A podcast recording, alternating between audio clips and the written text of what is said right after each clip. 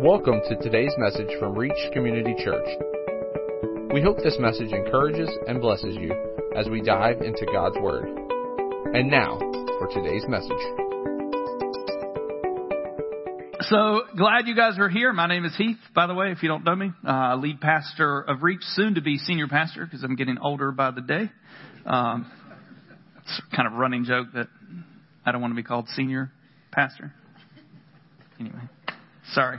Um, the second dumb thing that I'm going to say, or the second dumb question I'm going to say, this may be a dumb question, but do you know who you are? Do you know that the answer to this question is driving everything that you do or don't do? You may have missed it in our world, but identity is a big talking point. The problem with most conversation about identity is that it's based on something you do. A lot of implications in that and not who you are. Everyone in this room has been created in the image of God, and our Creator is the best place to look when it comes to figuring out who we are. To some extent, everyone in this room, hear this word, everyone in this room is struggling with identity issues. I wrote in here, and I usually have my wife read over things before. Um, what you say. Some of you are like, I do not. Let me prove my point. Do not raise your hand on this. Do not elbow the person beside you. More so, the second part of that, don't elbow the person beside you. Uh, is there anyone in this room that is perfect? Don't raise your hand. You will look super silly and don't elbow your partner going,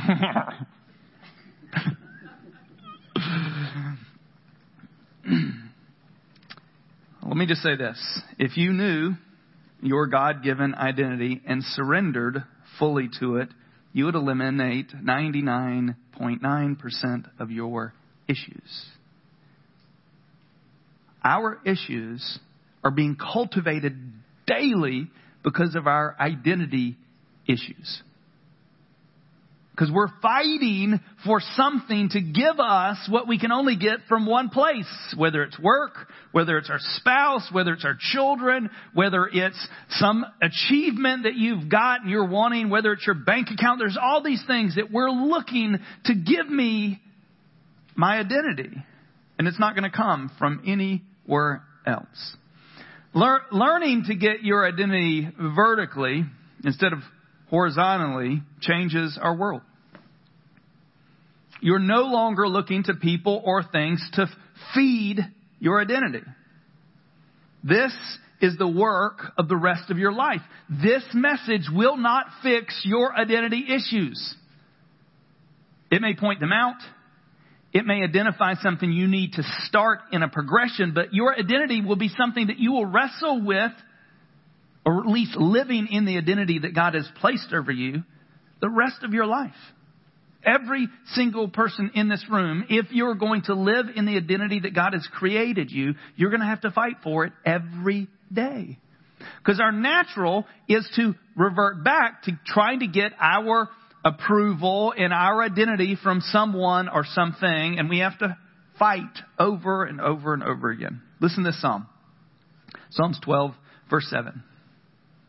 He is not afraid of bad news. His heart is firm, trusting in the Lord. When our identity is right, nothing that comes our way shakes us because we know the one who loves us, the one who created us, has not moved from his place. His purpose for us isn't thwarted by some unknown thing in our world. Could you imagine living in a place where every single bad news, every single thing that came to you that may normally just throw you off, your first thought would be, I trust him. I trust him. It would change. It would change most of the arguments with you and your spouse and, and with your coworkers. It would change all those things because a lot of time our sin issues, our sin comes out in our response to others. Something happens, which if we took a second and took a breath, we would handle differently. But a lot of times, because our identity's tied into these things, we respond poorly. I'm starting a club for those We'll say our first names and talk about our issues just for this. Today we're going to hear from the New Testament's identity struggler. Guess who it is? I love Peter. My man Peter, uh, the man that Jesus went as far of changing his name, which is a pretty common occurrence in the Bible, not super common, but God did that a lot to people through the Old Testament and New Testament. And you know why he did that? Because our name, especially in that culture, was our identity. It was who you were going to be or what you were. And so God would go as far to go, you are no longer this, because this is what the gospel is. You're no longer this, you're now this. And we see Peter struggled under, even though God is declaring who he is, the rock.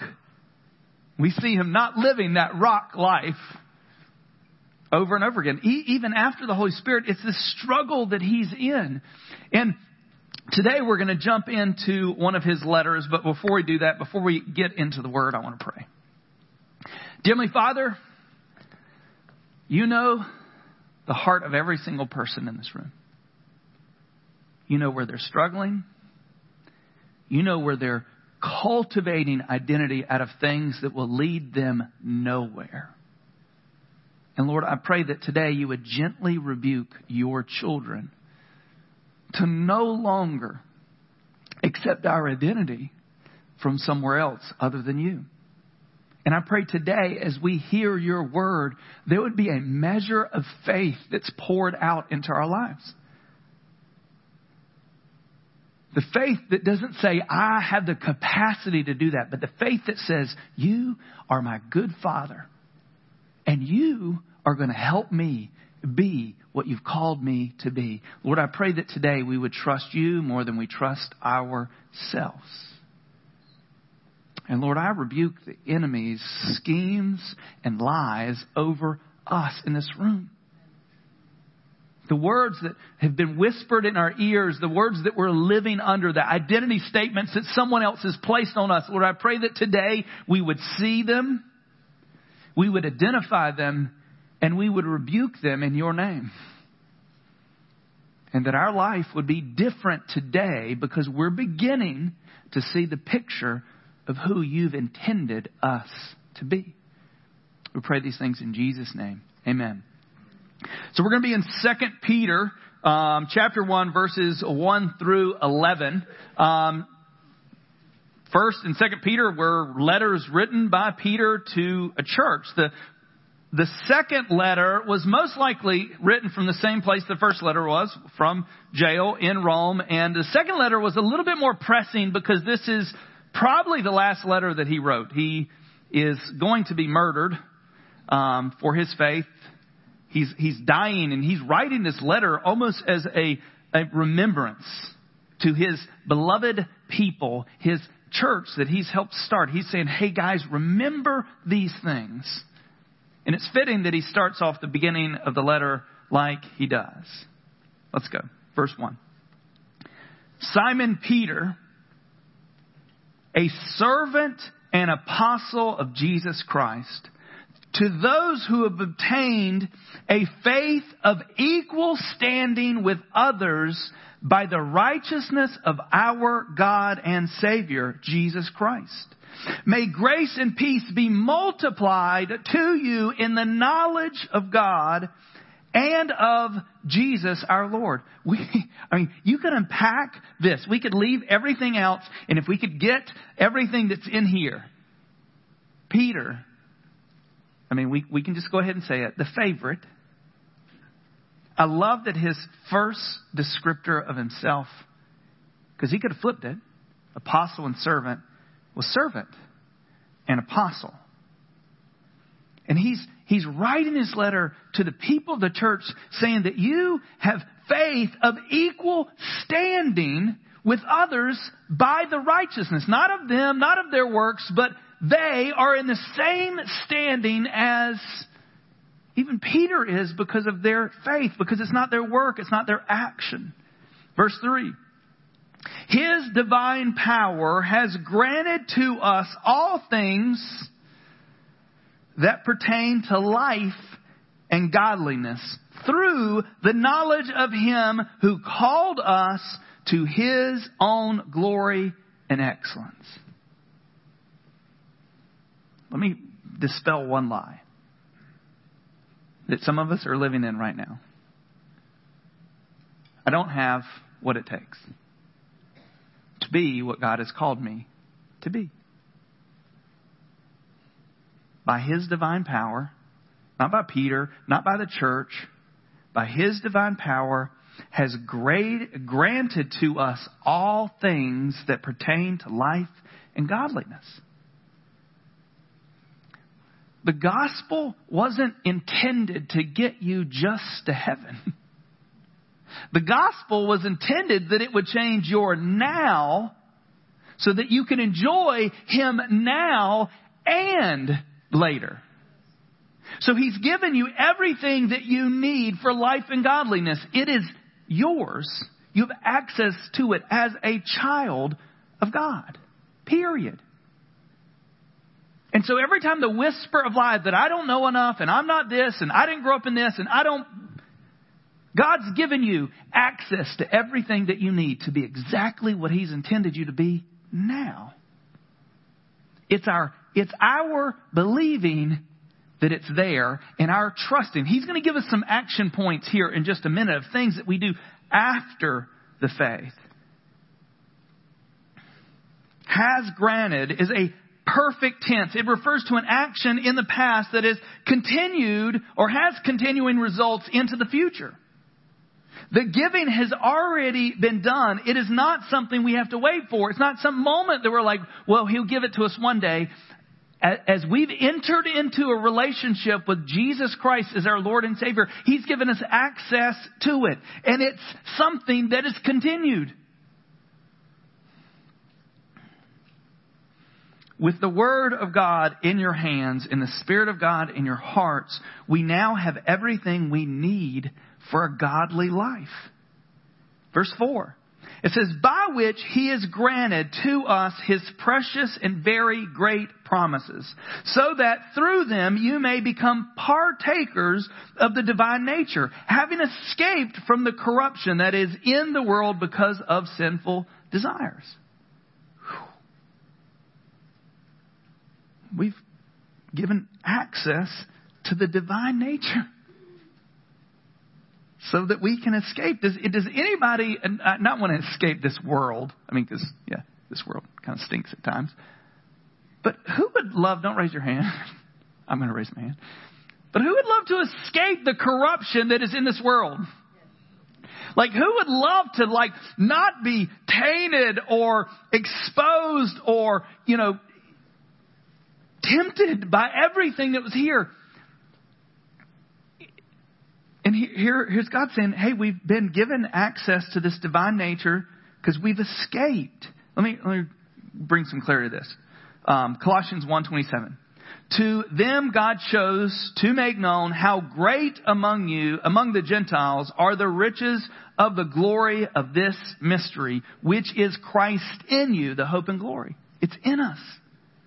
Having escaped, don't skip over this. Christ in us has done the work we could not. He has given us, listen to this, the possibility of freedom. Before Jesus, before surrender, you did not have the possibility of leaving behind the corrupted world. You didn't have the possibility of being freed from sin, the taint of it. It's now a possibility for us. It wasn't a possibility before, but now we literally get to choose. Are, are we going to be trapped in this one thing? Are we going to just believe the lies that come to us day in and day out? Or are we going to choose to believe that what is in us is greater than what's in the world? Verse 5. For this reason, make every effort to supplement your faith. Okay. Some of you don't like being told what to do. So for those that don't like that, hear it like this. Because of Jesus, you now have the freedom to do what you previously could not do. You can now do it. You can now have access to step out of those things. Before we didn't, we didn't have the power in us, but now we do. And He's going to give us some things that we could do. And you can go, oh, I don't, and let me let me also clarify this. So he's getting ready to give us a list that we can things that we can do to with some great promises attached to them. But faith comes first. You know, if you if you hear this list of things and you go, I'm going to do these things, and you don't have faith in the one that equips you and enables you to do these things, you won't be able to do them.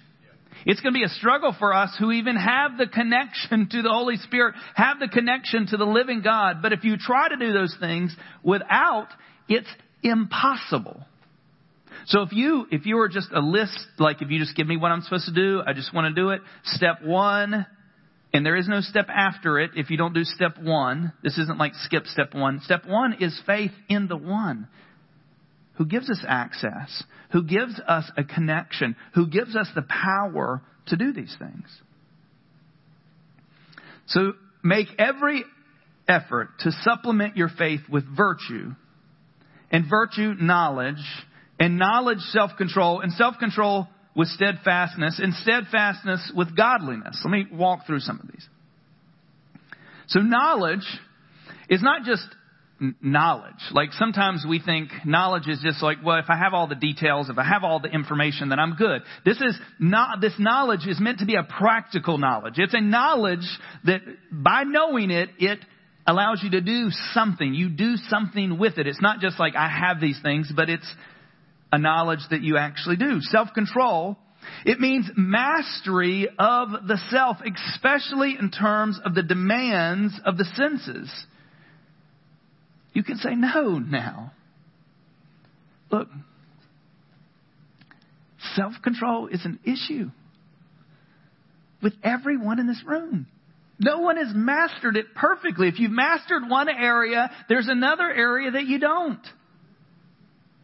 Some of us are like, well, I've mastered what I eat but you don't master what you watch. You don't master all these other things that are going on. Some of us, we, we, we praise and we talk about the things that we have mastered.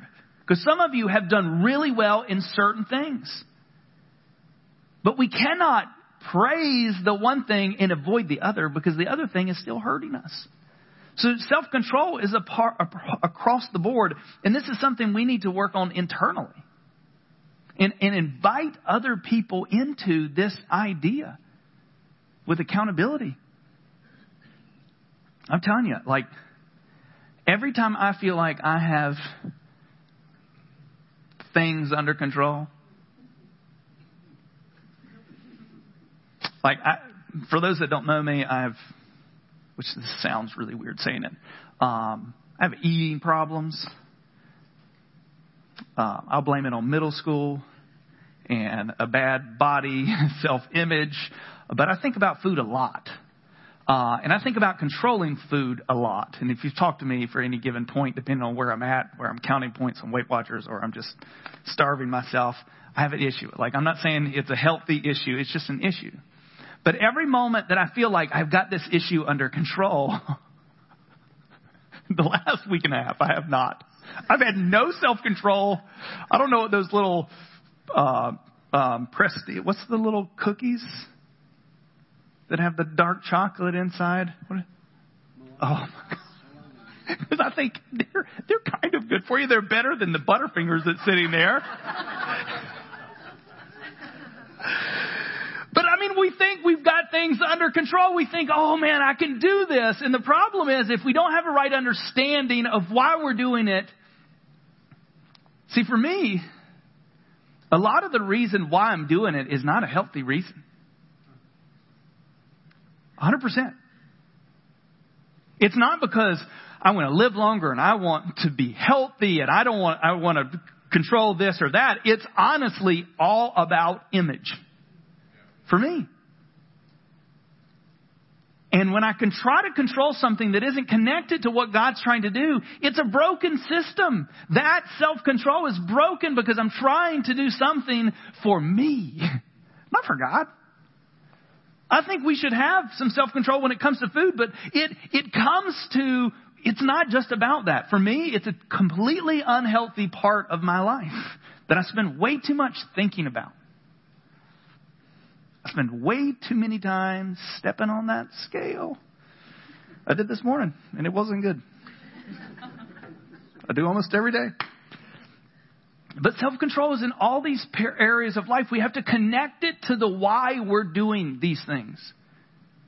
Your self control may be with alcohol. Your self control may be with social media. Your self control may be with things that you watch on TV. Your self control may be your words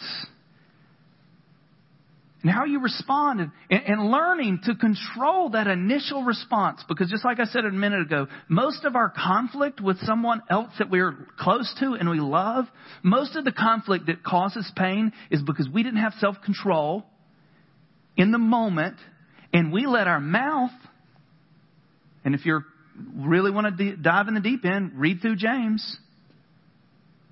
We let our mouth say words that we wouldn't say if we had self control. And then we're having to fix the thing that we said. Also, an issue, issue that I have um, I'm a verbalizer, which means that I talk way too much, regardless how many times I memorize um, Proverbs 19:10, where where words are many, sin will abound. I mean, I know it, and sometimes while I'm talking, I'm like, too many words, too many words. But self-control is across the board. But we have to, we have to start with faith and we're moving towards, towards virtue. We're moving towards godliness and we add knowledge to that faith and then to that knowledge we add self-control. These are things that are moving in that direction. And then we add to self-control steadfastness. It is the willingness to accept whatever obstacles are placed in life's path and the courage to make them into stepping stones.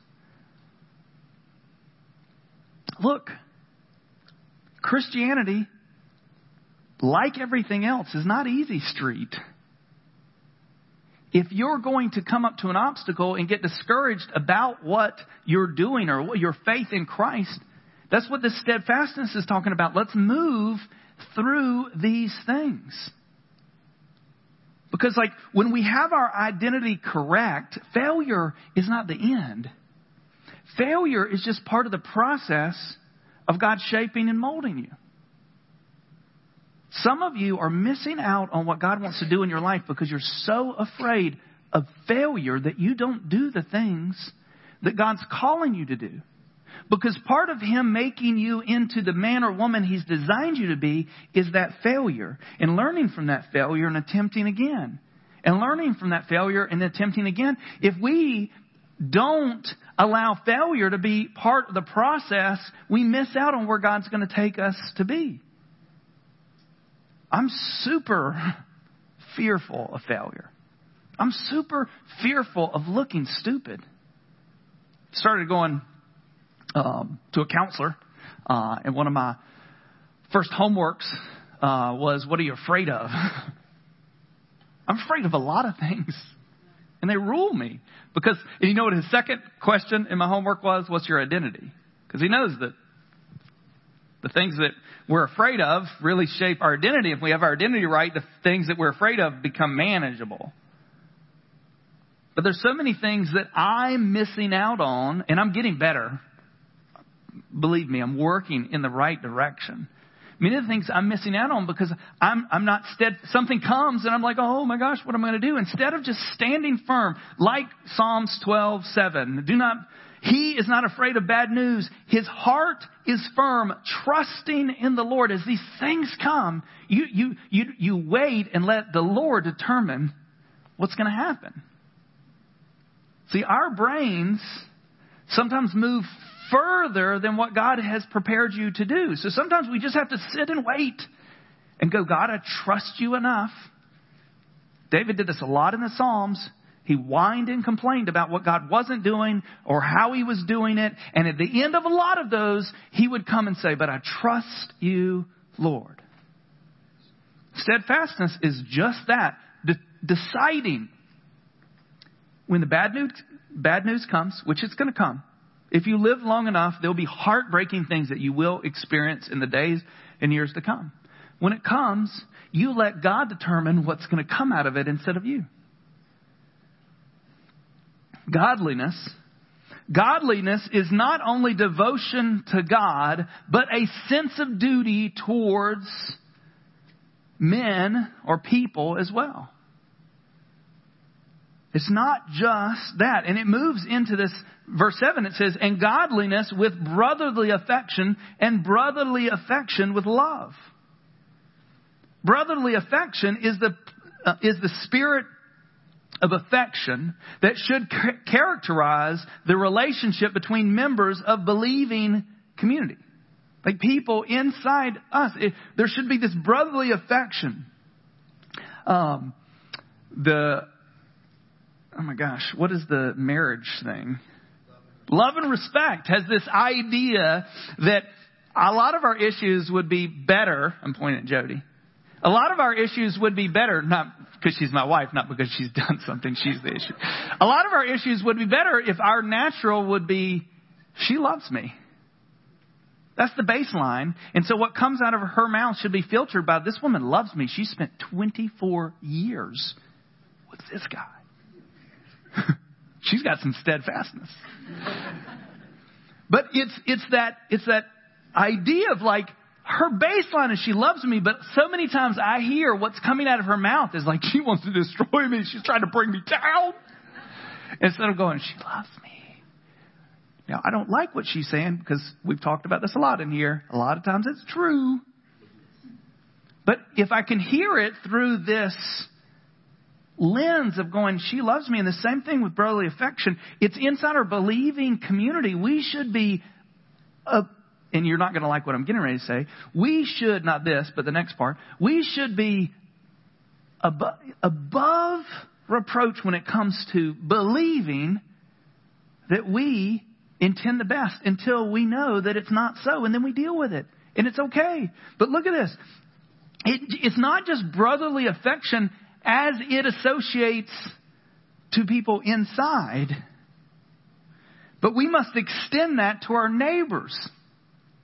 And if you want to read the story of the Good Samaritan, Jesus pretty much says our neighbor is anyone we come in contact with in this world. And Jesus goes even further in Matthew 4 44, saying we should pray for and love our enemy. Whew. Like you want to try to do something that's impossible without the Holy Spirit, do that. When, when you read stories of Corrie ten Boom that was thrown into a concentration camp and, and, and witnessed um, her dad and her sister um, murdered by people. And years later, she's going around touring talking about forgiveness, and the guard came to one of her meetings. She was in Germany. And he came up afterward in like, in like tears saying, Does it, does it, is it for me too? And she was like, her, her, her faith had to take its steps into the reality. And she, she said, It took everything in me to extend my hand and touch this man who was horrible, abusive, and to go, God's grace and God's forgiveness extends to you too. It's crazy. And, and that only happens when our identity is correct. That only, we only have that capacity when it is happening.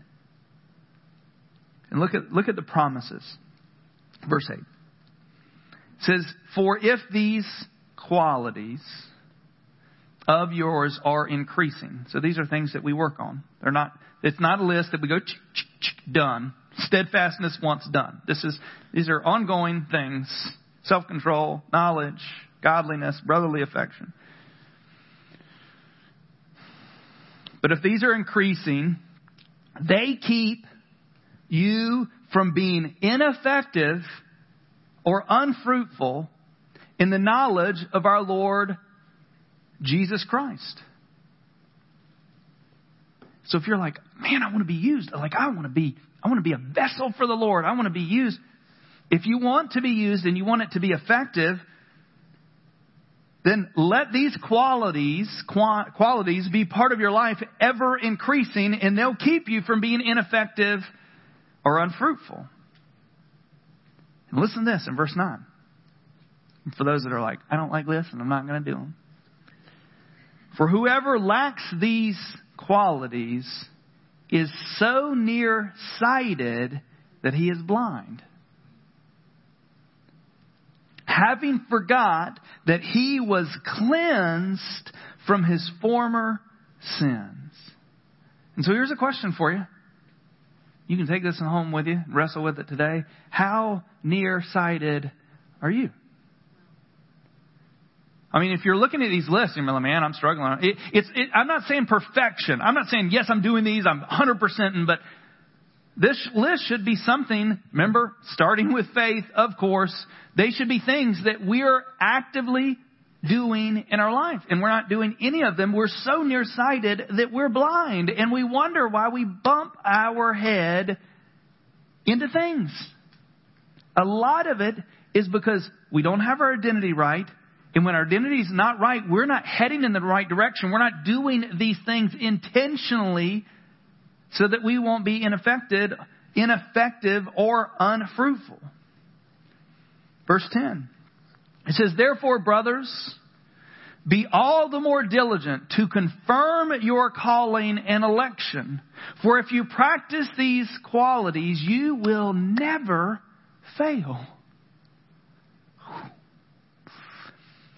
For in this there will be richly provided for you an inheritance.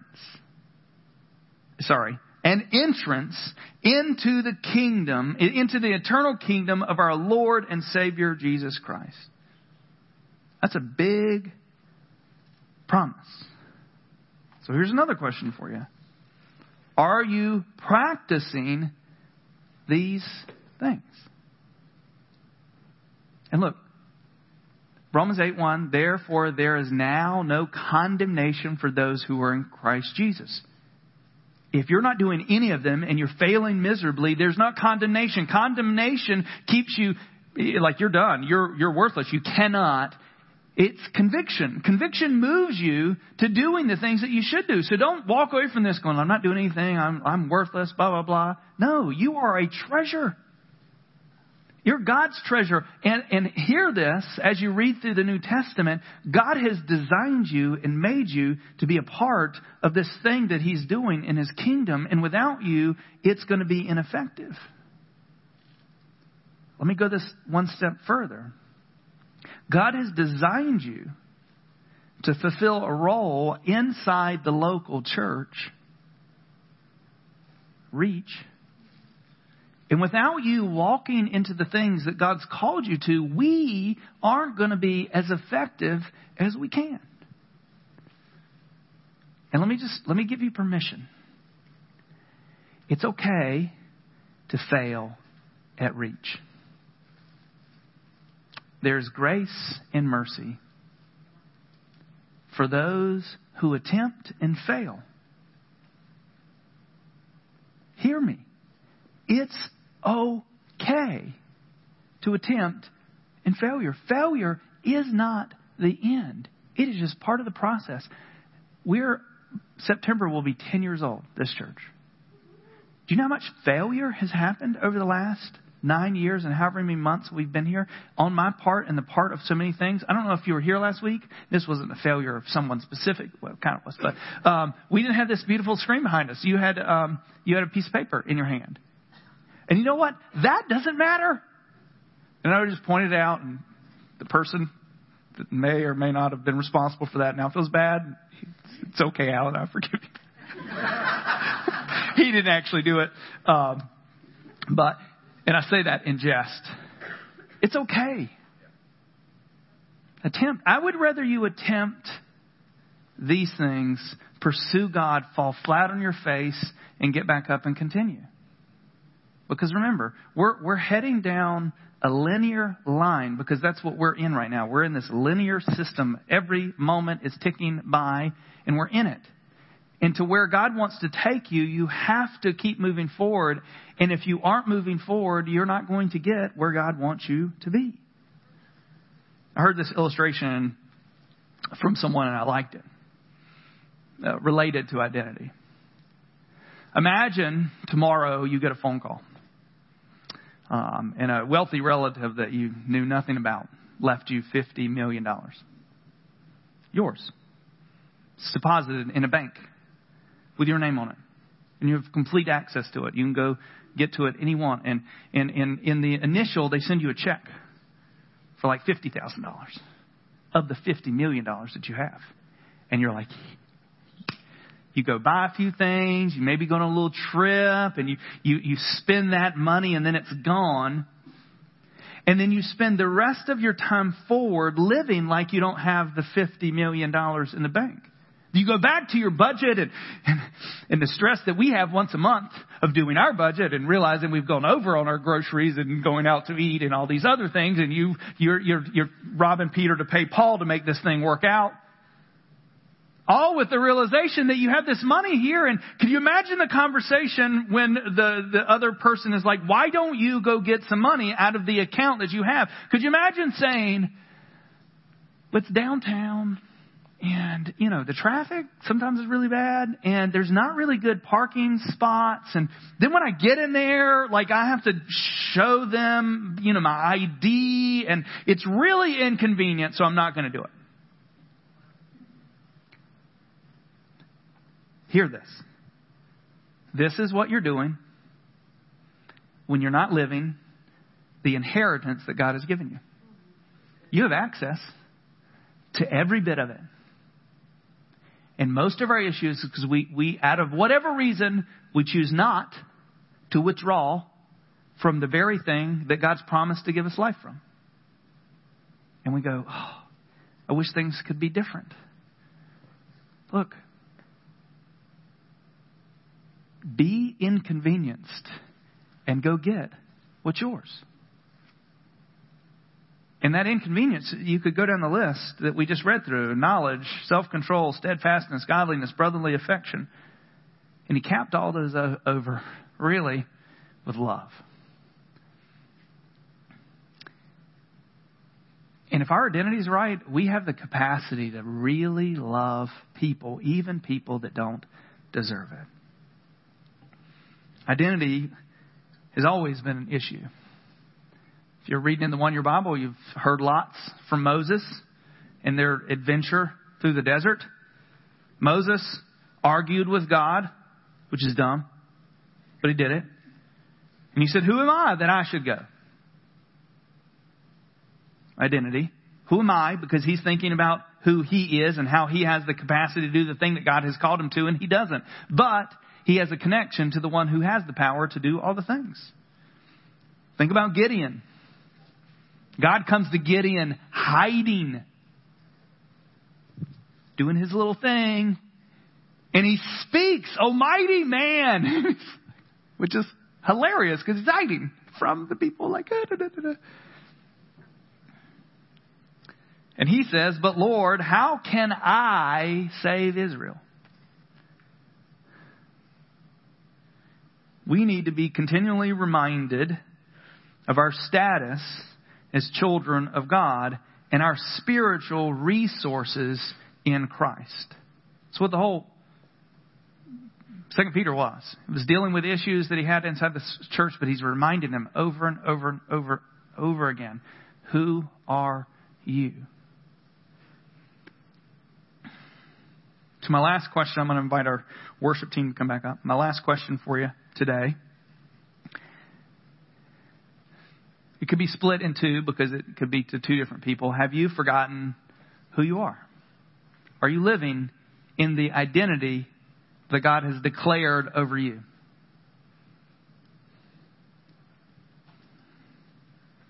And there potentially is people in this room that have never submitted, surrendered to Jesus. So that identity hasn't been given to you. It's not, it's not everyone's.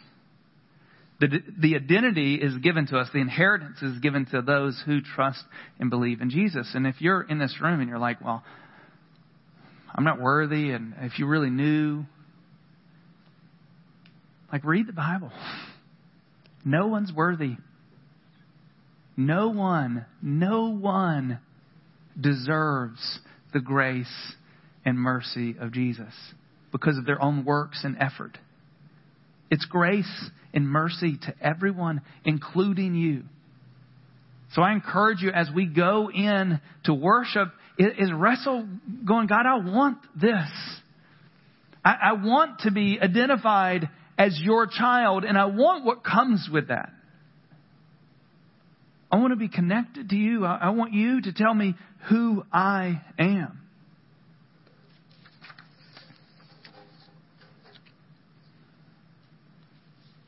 I'm going to read a few verses. They're not going to be on the screen. Go ahead and close your eyes if you want. If you don't like being told what to do, you can keep them open. Nothing magical is going to happen if you don't. But sometimes we get distracted with our eyes open and we're looking at things. Uh, and I want to read just a few verses to you.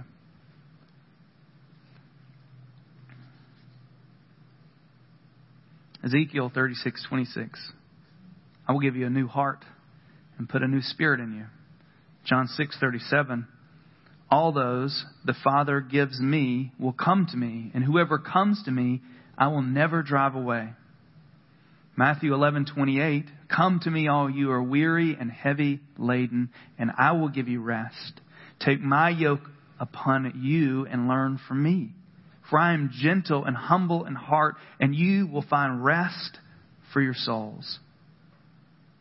Acts 2:21 Everyone who calls on the name of the Lord will be saved. John 7:38 Whoever believes in me as scripture has said the rivers of living water will flow from within them. Acts 10:43 Everyone who believes in him receives forgiveness of sin through his name. Acts 13:39 Through him everyone who believes is set free from sin a justification you were not able to obtain under the law of Moses. John 10:28 I give them eternal life and they will never perish no one will snatch them out of my hand. John 14:3 I will come back and take you to be with me that you will also be where I am. And John 14:19 because I live you also will live. Heavenly Father,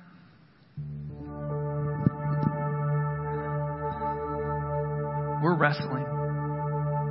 We're struggling to be what you've called us to be, what you've told us we are. And today we, we want to surrender that to you. Our failure of not being what you've asked us to be, our failure of not believing you, our failure of not trusting you. Lord, you've declared all those who believe in you as children.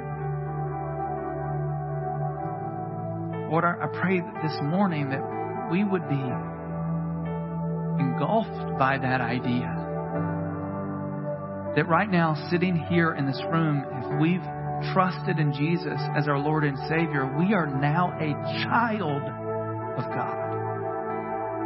And Lord, I pray that the implications of that would wash over us.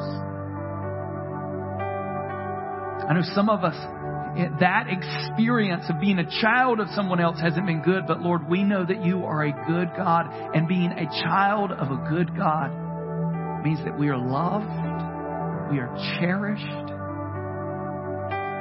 we are provided for.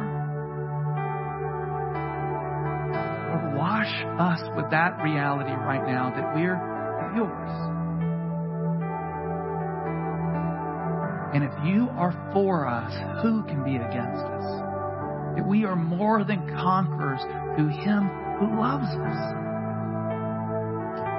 Why should we fear? Why should our heart be troubled when you are our dad? Lord, for those in this room that can't say that, I pray that you would fix it this morning. That you would be like the prodigal father, waiting with your arms open and saying, Come, come to me. Let me be your father, and you be my child. Lord, I pray that these lists wouldn't feel like a burden to us, but they would be things that we begin to strive for through the love that you've placed in us. That we would be people that would be eager to know you, to obey you, and to experience you today.